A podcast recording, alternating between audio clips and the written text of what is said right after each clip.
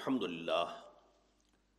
الحمد للہ وکفا وسلاۃ وسلام علی عباد الزین اصطفیٰ خصوصاً علی افضلهم وخاتم النبیین محمد الامین وعلی آلہ وصحبہ اجمعین۔ اما بعد فقط قال اللہ تبارک و تعالی۔ الانسان بوالدہ حسنا۔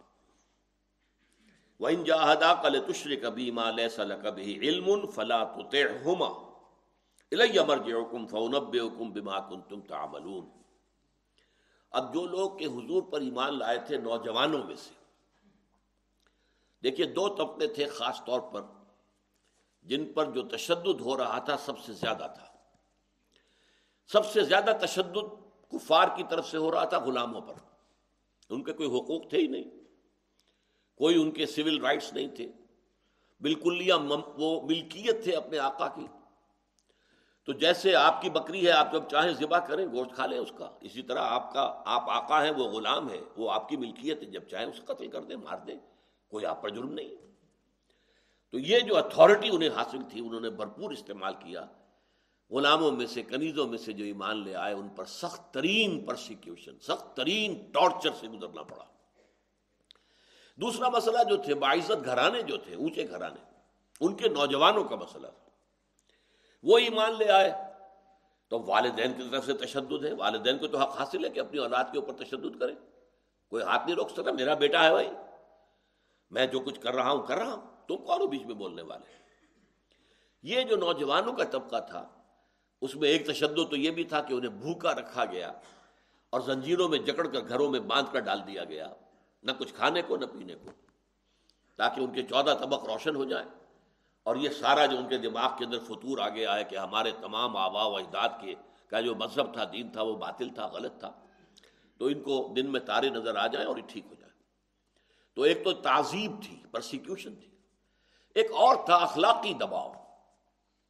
والدین مثلاً کہہ بیٹھتے ہیں کہ اب ہم نہ کھائیں گے نہ پیئیں گے، اپنے آپ کو ہلاک کر لیں گے جب تک کہ فلاں ہمارا بیٹا جو ہے واپس اپنے آبائی دین میں نہیں آتا۔ اب ان نوجوانوں کے دلوں پہ کیا گزر رہی ہے؟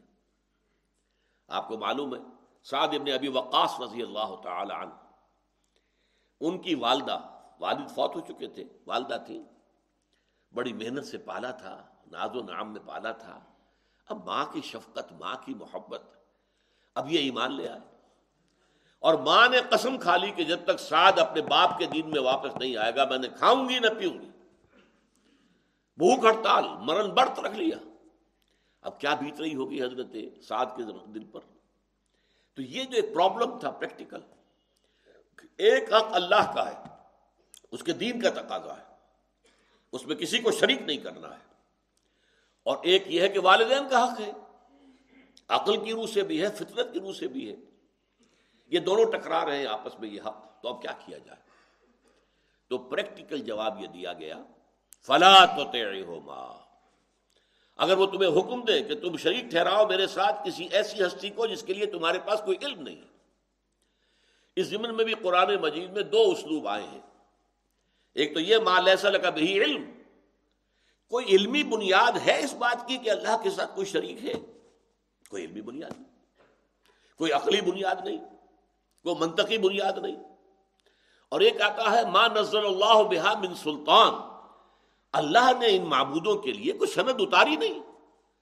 اگر اللہ تعالیٰ قرآن میں فرما دیتا کہ یہ یہ جو دیویاں ہیں، یہ بھی ہیں، کچھ ہاں ٹھیک ہے یہ میرے ہاں برگزیدہ ہیں، یہ لات اور عزا اور منات۔ لہذا ہم مجھے یقیناً اللہ کا حکم ہوتا قرآن میں، تو ہم کچھ نہ کچھ ڈنڈوت کرتے ان کی۔ کچھ نہ کچھ جو ہے چڑھاوے چڑھاتے اگر اللہ نے کہا ہوتا جیسے کہ آپ دیکھیں گے جو سلسلہ حوامیم ہے، آخر میں آتا ہے، پچیسویں پارے میں اور چوبیسویں پارے میں، تو اس میں فرمایا گیا، اے نبی کہہ دیجیے، ان کان الرحمان ولد فانا اول العابدین۔ اگر واقع الرحمان کا کوئی بیٹا ہوتا تو سب سے پہلے میں اس کی بندگی کرتا، اگر ہوتا۔ نہیں ہے، کوئی سند نہیں ہے۔ ہاتھوں برہان تم لاؤ نا کوئی اپنے پاس کتاب۔ کوئی ہے تمہارے پاس کتاب جس میں لکھا ہوا ہو؟ تو ایک انداز یہ ہے کہ مان نظر اللہ بحا بن سلطان، اس کے لیے اللہ نے کوئی سند نہیں اتاری۔ ایک یہ مال ایسا لگے علم، تمہاری عقل میں، فطرت میں، منطق میں کوئی علمی بنیاد نہیں ہے۔ اگر وہ تم پر دباؤ ڈالے کہ ضرور انہیں میرے ساتھ شریک کرو، فلا تو تیرے ہوما کیٹیگوریکل انسٹرکشن ہے، ان کا حکم مت مانو۔ لیکن یہاں ذرا خلا ہے جو کہ سورہ لقمان میں جو ہے، اس کو پر کیا گیا۔ پھر کیا کریں؟ آیا بالکل قطع تعلق کر لے ماں باپ کے ساتھ؟ نہیں، فرمائیے نہیں۔ وہاں فرمایا، فلا ہوما وہ صاحب ہوما پھر دنیا معروف پھر بھی ان کے ساتھ دنیا میں بھلے طریقے کے ساتھ گزارا کرو۔ آخر والدین تو ہے اگر وہ اب غریب ہو گئے ہیں بڑھاپے کو پہنچ گئے ہیں، اما یب لغن نقل کے بر آحد ہوما او کلا ہوما فلا تک اللہ عفن چاہے وہ کافر ہے مشرق ہے کچھ بھی ہے ایک بات میں تو ان کی کہنا نہیں ماننا۔ شرک نہیں کرنا ہے، توحید پر ڈٹے رہنا ہے۔ اور شرک کو اور توحید کو محدود معنی میں نہ لیجیے۔ شرک یہ بھی ہے کہ حکومت جو ہے وہ اللہ کے سوا کسی اور کی ہے۔ یہ سیاسی شرک ہے۔ آج جو ہے ڈیموکریسی یہ بہت بڑی بدترین شرک ہے۔ We are sovereign sovereignty of the people شرک بدترین ساورن صرف ایک ہے۔ سروری زیبا فقط اس ذات بے ہمتا کو ہے۔ حکمراں ہے ایک وہی۔ باقی بتانے حاضری۔ تو یہ شرک جو ہے، اس کو صرف اس معنی میں نہ سمجھیے، اس کو پورے وسیع تصور میں لیجیے۔ اسی طریقے سے اب اللہ کا حق یہ ہے کہ اللہ کے دین کا بول بالا کرو۔ اس کے لیے جد و جہد کرو، قربانیاں دو۔ والدین کہتے مت کرو، یہاں بھی ان کا کہنا نہیں مانا جائے گا۔ والدین کہتے نماز مت پڑھو۔ نہیں، کہنا نہیں مانا جائے گا۔ نماز پڑھنی ہے، یہ فرض ہے اللہ کی طرف سے۔ یہ تو در حقیقت اللہ کے حقوق ہے اللہ کے حقوق پر اگر والدین ڈاکہ ڈالتے ہیں، تو آپ کہنا مت مانیے۔ ہاں یہ کہ ویسے ان کے ساتھ اس نے سلوک، ان پر خرچ کرنا۔ اور اگر کہنا بھی ہے کہ ابا جان، یہ کام میں نہیں کر سکتا، لجاجت سے کہنا، ابا جان، یہ اس معاملے میں میں آپ کی بات نہیں مان سکتا۔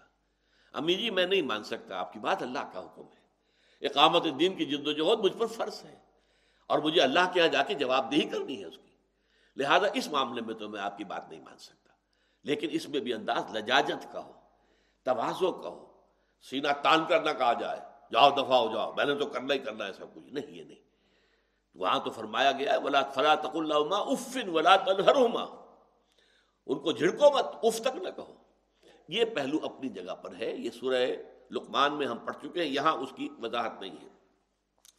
فلا تو مرج حکم فونب حکم بما کن تم تعملون۔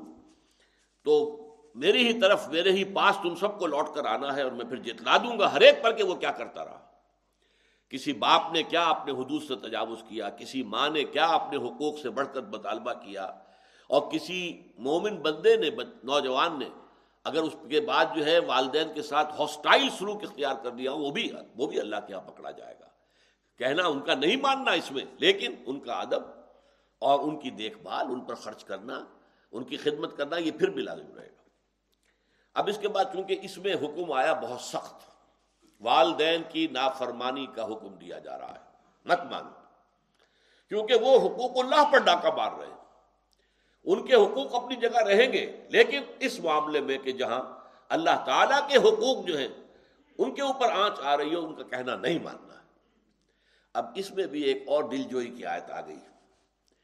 جب تم کٹ رہے ہو اپنے والدین سے بھائیوں سے کٹ گئے، بہنوں سے کٹ گئے۔ کتنے ہیں جو بیویوں سے کٹ گئے؟ بیویاں کافر رہیں مشرق رہیں، نکاح ختم ہو گیا۔ یہ سارا جو ہے، یہی تو سب سے بڑا جو ہے چارج لگایا تھا ابو جہل نے۔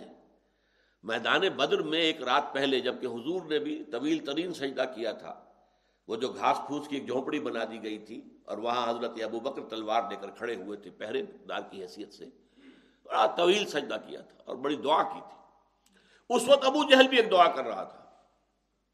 اللہ اے اللہ، اقطعنا للرحم اليوم۔ جس نے ہمارے رحمی رشتے کاٹ دیے۔ اے اللہ، کل تو اس کو رسوا کر دیجیے سب سے بڑا چارج یہ تھا۔ ظاہر بات ہے، آپ کو معلوم ہے، انگریزی کا کی کہاوت a house divided amongst itself can not stand تو ان کی جو قوت تھی وہ تو اسی میں تھی۔ پورا قریش کا قبیلہ ایک مٹھی ہے، ایک مٹھی بند مٹھی ہے۔ اب کیا ہو گیا؟ وہ تقسیم ہو گیا۔ بھائی بھائی سے جدا ہو گیا، باپ بیٹے سے جدا ہو گیا۔ بیٹا باپ سے جدا ہو گیا۔ اتبا کا بیٹا حضرت حضیفہ رضی اللہ تعالیٰ وہ چھوڑ کر چلا گیا۔ گھر چھوڑ کر چلا گیا۔ اتبا اتبا کا بیٹا۔ تو یہ ساری چیزیں آپ سوچئے۔ اسی طریقے سے ام حبیبہ وہ ایمان لے آئی ان کا شوہر بھی ایمان لے آیا ابو سفیان کی بیٹی۔ اس اعتبار سے ہی تو گھر کٹ رہے ہیں نا۔ بلکہ یہ الفاظ حضرت عیسیٰ علیہ السلام کے بھی آئے۔ یہ نہ سمجھو کہ میں امن قائم کرنے آیا۔ میں تو گھر گھر میں فساد ڈالنے کے لیے آیا۔ کیوں؟ جو مجھ پر ایمان لے آئے گا اور جو ایمان نہیں لائے گا، وہ ایک دوسرے سے خلاف ہو گئے، ایک دوسرے کے مد مقابل ہو گئے۔ عزت الکافرین۔ کافروں پر سخت ترین۔ روحماؤ بینہم، اشداء الکفار۔ کفار کے مقابلے میں شدید ترین۔ آپس میں بہت ہی رحم دل۔ مسلمان مسلمان کے ساتھ رحم دل ہوگا۔ ہو حلقہ یاراں تو بریشم کی طرح نرم۔ اور رزم حق و باطل ہو تو فولاد ہے مومن۔ تو اب یہاں جو دل جوئی کی آیت آ رہی ہے والذین آمنوا وعملوا الصالحات لندخلنہم فی الصالحین اور جو لوگ ایمان لائے اور جنہوں نے ایک عمل کیے یعنی جو ایمان لے آئے محمد پر صلی اللہ علیہ وسلم۔ حزب اللہ میں شامل ہو گئے۔ اب ان کا رشتے ٹوٹ گئے ہیں حزب حزب الشیطان سے، چاہے وہ باپ ہو۔ ولا کانا ابا ہوں اور اخوانہ ہوں او واجہ ہوں او عشیرت ہوں کوئی بھی ہو، تو ان سے رشتے کٹ گئے۔ اب ان کی دلجوئی کے لیے کیا فرمایا؟ دیکھو، تم کٹے ہی کٹے نہیں ہو، تم جڑے بھی تو ہو نا۔ تم آ کر محمد کے ساتھ جڑ گئے صلی اللہ علیہ وسلم۔ محمد کے ساتھیوں کے ساتھ جڑ گئے۔ تمہارے ماں بہن وہ محبت جو تمہارے دو حقیقی بھائیوں میں نہیں ہوگی، وہ محمد پر ایمان لانے والوں کے درمیان اتنی شدید محبت ہے۔ تو کٹ تو گئے ہو ایک طرف سے، لیکن یہ سمجھو کہ تم جڑ بھی گئے ہو۔ اور جن سے جڑے ہو، وہ بہت اعلیٰ اور افضل ہیں۔ ان سے کہ جن سے تمہیں کٹنا پڑا ہے۔ اس کے لیے الائے کا مال لذین انم اللہ علیہ من النبیین و صدیقین و شہدائے و کا رفیقہ۔ دیکھو تم اگر کٹے ہو ماں باپ سے، بھائی سے، بہن سے، بیوی سے، کٹ گئے ہو، کوئی پرواہ نہیں۔ تمہیں میت حاصل ہو گئی ہے کن کی؟ وہ جو منعم علیہم ہیں، جن پر اللہ کا انعام ہوا ہے، وہ انبیاء کرام، صدیقین کرام اور شہدائے اعظام۔ اور بہت صالحی مومن جو ہے، صالح مومن، تم ان کے ساتھ جڑ گئے ہو، ان کے ساتھ تمہارا رشتہ قائم ہو گیا ہے۔ تمہاری اخوت دینی ان نمل مومن اخوت فاصلہ بینا اخویکم۔ یہ سورہ حجرات میں آپ پڑھ چکے ہیں۔ مومن تو آپس میں بھائی بھائی ہیں۔ اور کیسے کچھ بھائی بھائی بنائے ہیں، آپ کو معلوم ہے، تاریخ انسانی میں اس کی مثال نہیں مل سکتی۔ کہ ایک مہاجر اور ایک انصاری دونوں کو بھائی بنا دیا۔ یہ ہجرت کے بعد کا واقعہ بتا رہا ہوں۔ تاکہ یہ دو علیحدہ طبقے ہو کر تو ہو سکتا ہے کہ ان کے درمیان کہیں فرکشن شروع ہو جائے۔ بلکہ انہیں آپس میں گفت دو۔ لہذا حضور نے مواخات کرا دی۔ فلاں انصاری، فلاں مہاجر بھائی۔ اور اس کے بعد ایسے ایسے واقعات ہوئے کہ ایک وہ انصاری اپنے بھائی کو لے گیا، بھائی، میری یہ دکان ہے۔ دیکھو، میں اس میں دیوار بیچ میں کھڑی کر دیتا ہوں، آدھی میری، آدھی تمہاری۔ یا جا کر گھر دکھایا، بھائی، میرا یہ گھر ہے میں اس میں بھی تقسیم کر دیتا ہوں، یہ حصہ تمہارا یہ میرا۔ یہاں تک کہ ایک صحابی، ان کی دو بیویاں تھیں۔ وہ اپنے مہاجر بھائی کو لے کر گئے ہیں، انصاری صحابی۔ اور کہا، اس وقت تک پڑتا تو تھا نہیں، گھر میں لے گئے۔ میری یہ دو بیویاں ہیں۔ میں یہ گوارا نہیں کر سکتا کہ میری دو دو بیویاں ہوں اور میرے بھائی کا گھر آباد نہ ہو جسے محمد نے میرا بھائی بنایا صلی اللہ علیہ وسلم۔ لہذا جو تمہیں پسند ہو ان دونوں میں سے اشارہ کر دو، میں اسے طلاق دے دوں گا تم اسے شادی کر لینا یہ مواقعات تھی جو پیدا کی گئی۔ لہذا ان سے یہ کہا جا رہا ہے کہ گھبراؤ نہیں۔ وہ وسین السان اب والدہ حسنا وہ ان جہادا کا تشری کا بھی مال ایسا نہ کبھی علم فلاح تو طے ہوگا الیہ مرجعکم فونبئکم بما کن کنتم تعملون۔ والذین آمنوا وعملوا الصالحات لندخلنہم فی الصالحین۔ وہی سیغہ لام مفتوح اور نون مشدد۔ یہ سیغہ جو ہے اس سورہ مبارکہ میں بہت مرتبہ آیا، آخر میں بھی آئے گا۔ آخری آیت یہ ہے والذین جاہدوا فینا لنہدینہم سبلنا۔ جو لوگ ہمارے راہ میں جہاد کریں گے، ہم یقیناً ان کی رہنمائی کریں گے اپنے راستوں کی طرف۔ ان کو ہم چلائیں گے اپنے راستوں پر۔ اب اس کے بعد فرمایا، وَمِنَ النَّاسِ مَنْ يَقُولُ آمَنَّا بِاللَّهِ فَإِذَا أُوذِيَ فِي اللَّهِ جَعَلَ فِتْنَةُ النَّاسِ كَعَذَابِ اللَّهِ۔ وَلَئِنْ جَاءَ نَصْرٌ مِّن رَّبِّكَ لَيَقُولُنَّ إِنَّا كُنَّا مَعَكُمْ. أَوَلَيْسَ اللَّهُ بِعَالَمٍ بِمَا فِي صُدُورِ الْعَالَمِينَ؟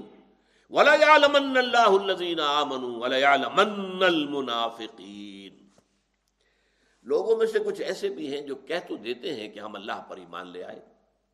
غمین الناس سے لوگوں میں کچھ ایسے ہیں. میں یقول جو کہتے ہیں یہ، آمنا باللہ، ہم اللہ پر ایمان لے آئے. فیضا اوزی اف اللہ جب انہیں ایزا پہنچائی جاتی ہے اللہ کے راستے میں، ایمان لانے کی وجہ سے تکلیف دی جا رہی ہے۔ دیکھتے ہوئے انگاروں پہ لٹایا جا رہا ہے اور گردن کے اندر رسی باندھ کر اور مکے کی پتھریلی گلیوں کے اندر گھسیٹا جا رہا ہے، جسم ادھڑ رہا ہے۔ اور جیسے کہ حضرت سمیہ اور حضرت یاسر کو شہید کر دیا گیا، ٹارچر کے بعد۔ تو وہ ظاہر بات ہے کہ جب ایزا دی جاتی ہے تو پھر ان کا حال کیا ہوتا؟ ہے فیضا اللہ جادہ فتنت ناسک عذاب اللہ وہ یہ سمجھ بیٹھتے ہیں جو کہ اللہ انسانوں کی طرف سے جو آزمائشیں آ رہی ہیں کہ اللہ کے عذاب کی طرح اس کو سمجھ بیٹھتے ہیں، جس طرح اللہ کے عذاب سے ڈرنا چاہیے، بھاگنا چاہیے۔ یعنی اس وقت وہ پھر ان کا ایمان جواب دینے لگتا ہے۔ ان کی ہمت جواب دینے لگتی ہے۔ ان کی کمر ہمت جو ہے وہ ٹوٹنے لگتی ہے۔ اب یہ کیفیت۔ مطلوب کیا ہے؟ کھڑے رہو۔ ہر بادہ باد جو ہو ہو، کوئی پرواہ نہیں۔ جسم کے لاکھ ٹکڑے کر دیے جائے کوئی پرواہ نہیں۔ ہونا تو یہ چاہیے۔ آروں سے چیر دیا جائے، کوئی پرواہ نہیں۔ ہمارے لوہے کی کے کندھوں سے، ہمارے ہڈیوں کے اوپر سے اس گوشت کو کھرچ دیا جائے، کوئی پرواہ نہیں۔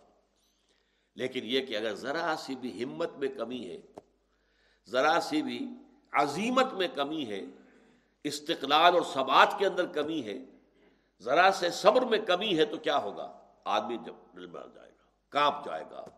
اگرچہ ہمارے ہاں ریکارڈ پر کوئی ایک مثال بھی ایسی نہیں ہے کہ کوئی شخص اس تعزیب کی وجہ سے مرتد ہوا ہو اور دین چھوڑ کر واپس شرک میں چلا گیا ہو۔ کوئی ایک مثال بھی نہیں۔ ایک مثال جو ملتی ہے، ام حبیبہ کے شوہر جو تھے، مسلمان تھے، صاحب ایمان تھے، ہجرت حفشہ کر کے جب حفشہ میں پہنچے ہیں، تو شراب کی انہیں بہت زیادہ لت تھی۔ اور ظاہر بات ہے کہ شراب کی حرمت کا بھی حکم آیا ہی نہیں تھا، حرام تھی ہی نہیں۔ لیکن وہاں شراب حاصل کرنے کے لیے انہیں ایسے لوگوں کی محفل اور مجلس کا رکن بننا پڑا، شریک ہونا پڑا کہ جو عیسائی تھے۔ اور اس کی وجہ سے، شرابی ہونے کی وجہ سے وہ عیسائی ہو گئے، مرتد ہو گئے۔ اسی لیے ام حبیبہ کا نکاح ختم ہو گیا ان سے۔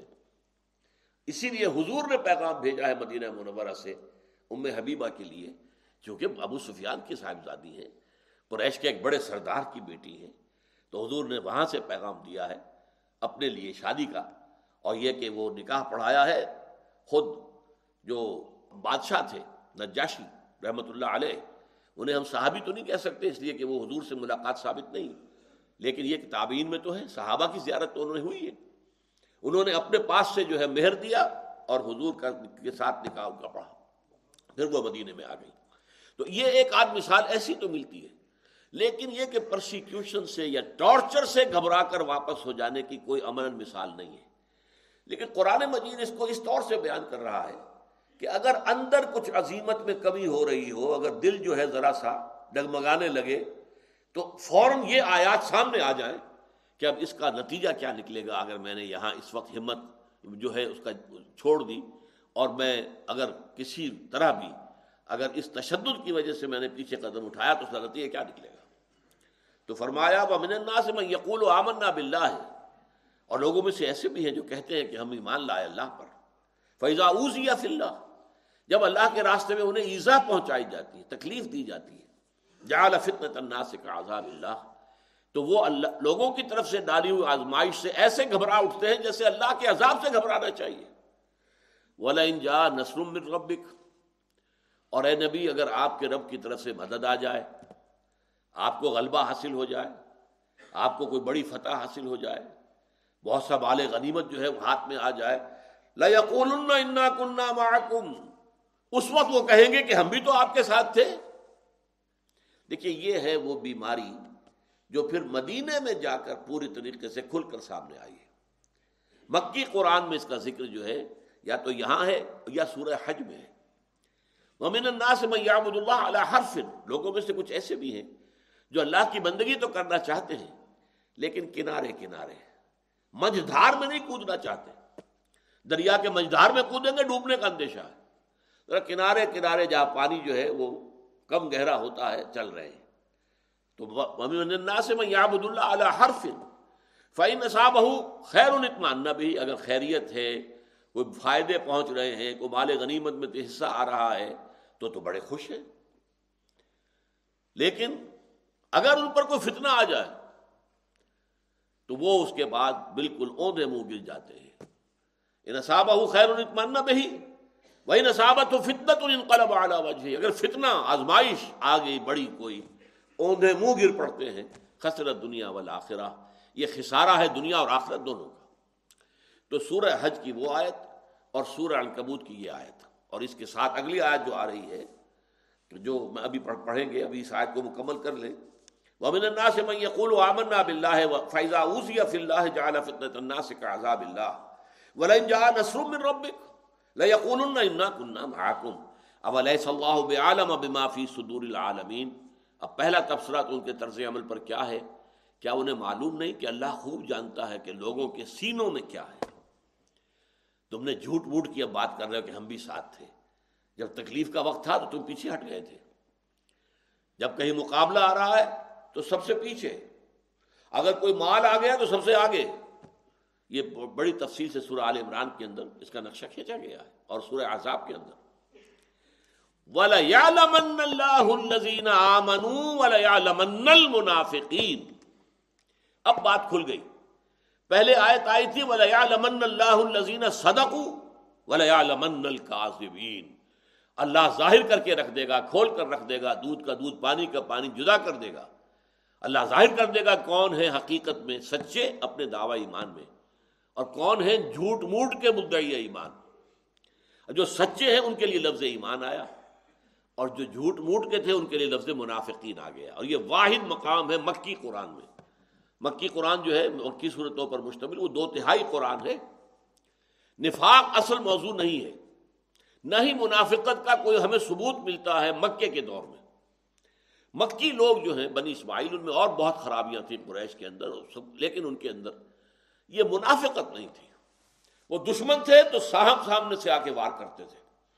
کوئی وہ جو ہے کوئی گھٹیا انداز اختیار نہیں کرتے تھے، کوئی کمینگی اختیار نہیں کرتے تھے۔ اور دوست بن گئے تو پھر جان دینے کو تیار ہو جائیں گے کہ پھر وہ جو ہے، اتنے جانسار ہوں گے، اپنی دوستی کا حق ادا کرنے کے لیے جان دینے کو تیار ہو جائیں گے۔ تو یہ چیز مکے میں نہیں تھی۔ لیکن یہ کہ جڑ کی بات کہ اگر اہل ایمان پر کوئی آزمائش آئی اور اندر اس کو محسوس ہونے لگے کہ میرا دل تو ڈول رہا ہے، بس۔ ابھی زبان سے اس نے کچھ نہیں کہا، نہ کہیں وہ پیچھے ہٹا ہے ابھی۔ لیکن اگر یہ دل جو ہے ڈولنے لگا ہے، تو یہ در حقیقت میں سمجھ لو کہ یہ اس بیماری کا آغاز ہے جو بیماری کے چل کر منافقت کی شکل اختیار کر لے گی۔ تو اسی لیے فرمایا، وَلَيَعْلَمَنَّ اللَّهُ الَّذِينَ آمَنُوا۔ وَلَيَعْلَمَنَّ الْمُنَافِقِينَ۔ اور ہم تو لازماً ظاہر کر کے رکھیں گے ان کو جو واقعت صاحب ایمان تھے، اور ظاہر کر دیں گے ان کو کہ جو منافق تھے۔ وقال الزین کفر الزین امن طبع سبیلنا اب ایک اور بات جو آتی ہے نوجوانوں پر، ان کے بزرگ کہتے ہیں، بیٹے، تم کس راستے پر چل گئے ہو؟ ہم نے بہت دیکھا ہے، ہمارے بال سفید ہوئے ہیں، دھوپ میں نہیں ہوئے ہیں۔ تال آزما قسم کے لوگ ہوتے ہیں جو اپنے اقتدار کے لیے بھاگ دوڑ کرتے ہیں اور کچھ مخلص نوجوان ان کے ساتھ لگ کر ان کی زندگیاں برباد ہو جاتی ہیں۔ تم کہاں چلے گئے ہو؟ کس راستے پر پڑ گئے ہو؟ کن مصیبتوں کو تم نے دعوت دے دی؟ دیکھو، اگر اگر تم سمجھتے ہو کہ اگر تم نے محبت کا ساتھ نہ دیا تو کوئی بڑا گناہ ہو جائے گا۔ اللہ کے ہاں تم پکڑے جاؤ گے۔ تو لوگ ہم کہتے ہیں کہ اس گناہ کا بوجھ ہم اٹھا لیں گے۔ تمہاری طرف سے ہم سارا بوجھ لے لیں گے۔ لیکن تم ہمارے اوپر اعتماد کرتے ہوئے محمد کے ساتھ چھوڑ دو، صلی اللہ علیہ وسلم۔ یہ ہے بہت ہی ایک یو سبھی اپنائیت بہی خواہی، خیر خواہی کے انداز میں مشورے دینا۔ جس کو کہا ہے فیض نے، چھوٹی نہیں، اپنوں سے کوئی طرز ملامت۔ یہ ہوتی ہے اپنائیت کے اندر۔ بھئی اپنی اپنی زندگی کے بارے میں سوچو، کیریئر کے بارے میں سوچو۔ تم اپنا کیریئر برباد کر رہے ہو۔ مستقبل کے بارے میں سوچو۔ تمہارے بچے ہیں، تمہیں بچیوں کے ہاتھ پیلے کرنے ہوں گے۔ سوچو صحیح، تمہیں کیا ہو گیا؟ تمہیں نہ اپنے دائیں کی فکر ہے، نہ بائیں کی فکر ہے، نہ مستقبل کی فکر ہے۔ تو یہ بہت ناسحانہ اور بہت ہی مخلصانہ اور بہت ہی بہی خانہ انداز کے اندر ان کو راہ حق سے ہٹانے کا طریقہ تھا بزرگوں کا۔ وقال الزین کفر الزین آبن اور کہا ان لوگوں نے جو کفر پر اڑ گئے ہیں، ان کے بارے میں، ان سے کہ جنہوں نے ایمان کی روش اختیار کی۔ طبع سبیلنا، ہمارے راستے پر چلے آؤ۔ یہ آبا و اجداد کا راستہ تھا، ہم اس پر چل رہے ہیں۔ اس سے تم ادھر ادھر مت ہو۔ طبع سبیلنا، ہمارے راستے کی پیروی کرو۔ ول نہ مل خطا ہم اٹھا لیں گے بوجھ تمہارے خطاؤں کا۔ ہم ذمہ دار۔ میں تمہیں ضمانت دیتا ہوں۔ اگر اللہ کی طرف سے پکڑائی، میں لے لوں گا کہ میں نے اس سے کہا تھا اور اس کو ہٹایا تھا اس راستے سے۔ ول نہ خطایا کم و ماہم حاملین من خطایا ہوں شے اور نہیں ہے وہ اٹھانے والے ان کی خطاؤں میں سے کسی بھی بات کا وزن۔ وہ تو لا تذر و واضح وزرا اخرا اگر تم نے غلط بات مان لی ہے نوجوانوں، تو اس کا عذاب تم پر آئے گا، ان پر نہیں آئے گا۔ ہاں ان پر اضافی طور پر عذاب آ جائے گا۔ لیکن تمہارا عذاب وہاں نہیں جائے گا۔ تمہارا عذاب تو تمہارا اپنا کمایا ہوا ہوگا۔ لہا ماں کا سبق والے جو بھی انسانی جان کماتی ہے، خیر تو وہ بھی اسی کے لیے۔ ہے اور اگر کوئی شر کمایا ہے تو وہ بھی اسی پر ہے۔ تو فرمایا، وقال الذين كفروا للذين امنوا اتبعوا سبيلنا ولنحمل خطاياكم وما هم بحاملين من خطاياهم من شيء نہیں ہے وہ اٹھانے والے ان کی خطاؤں کے بوجھ میں سے کچھ بھی۔ انہم لکاسبون یقینا وہ جھوٹ بول رہے ہیں۔ ولا يحملن اسقالهم واسقالم مع اسقالهم البتہ انہیں اٹھانا پڑے گا لا يحملن، پھر وہی اسلوب ہے، تاکیدی۔ اپنے بوجھ بھی اور اپنے بوجھوں کے ساتھ کچھ اور بوجھ بھی۔ یعنی ایک تو وہ شخص جو ہے، چاہے باپ ہے، تایا ہے، چچا ہے، اس کے اپنے جو بوجھ ہیں، گناہوں کی وہ تو اٹھانے ہی ہے لیکن یہ جو بھتیجے کو یا بیٹے کو بدراہ کرنے کی کوشش کی ہے، گمراہی پر لانے کی کوشش، اس کی وجہ سے ان کے بوجھ میں تو اضافہ ہو رہا ہے۔ لیکن اگر تم نے ان کی نصیحت مان کر اور ان کو اپنا بہی خواہ اور خیر خواہ سمجھ کر ان کی نصیحت پر عمل کیا تو پھر تمہارا جو بوجھ رہے گا وہ تم ہی پر ہے۔ تمہارا بوجھ وہ شیئر نہیں کر سکیں گے، البتہ تمہیں گمراہ کرنے کی کوشش کا جو عذاب ہے، اس کا وہ اضافہ اپنے حق میں کر رہے ہیں۔ وما ہوں بے حاملین من خطایا ہوں من شعی انہم لکاسبون ولیحملن اسقالہم و ما اسقال وہ لازمن اٹھائیں گے اپنے بوجھ بھی اور اپنے بوجھوں کے ساتھ مزید بوجھ بھی۔ ولا یسألن یوم القیامت اما کانوا یفترون اور ان سے لازمن پوچھا جائے گا، محاسبہ ہوگا۔ قیامت کے دن جو افطرا بازی وہ کر رہے تھے، جھوٹ ہم آپ کا بوجھ اٹھا لیں گے، ہم ذمہ دار ہیں۔ تمہارے گناہ میرے سر، تم آؤ میرے راستے پر۔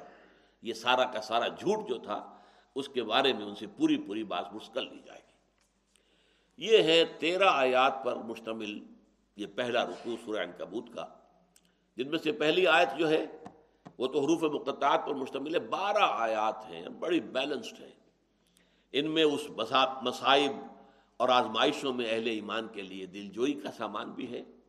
اور ذرا سی اگر کہیں لغزش پاؤں میں آئی، تو اس پر ڈانٹ ڈپٹ کا انداز بھی ہے۔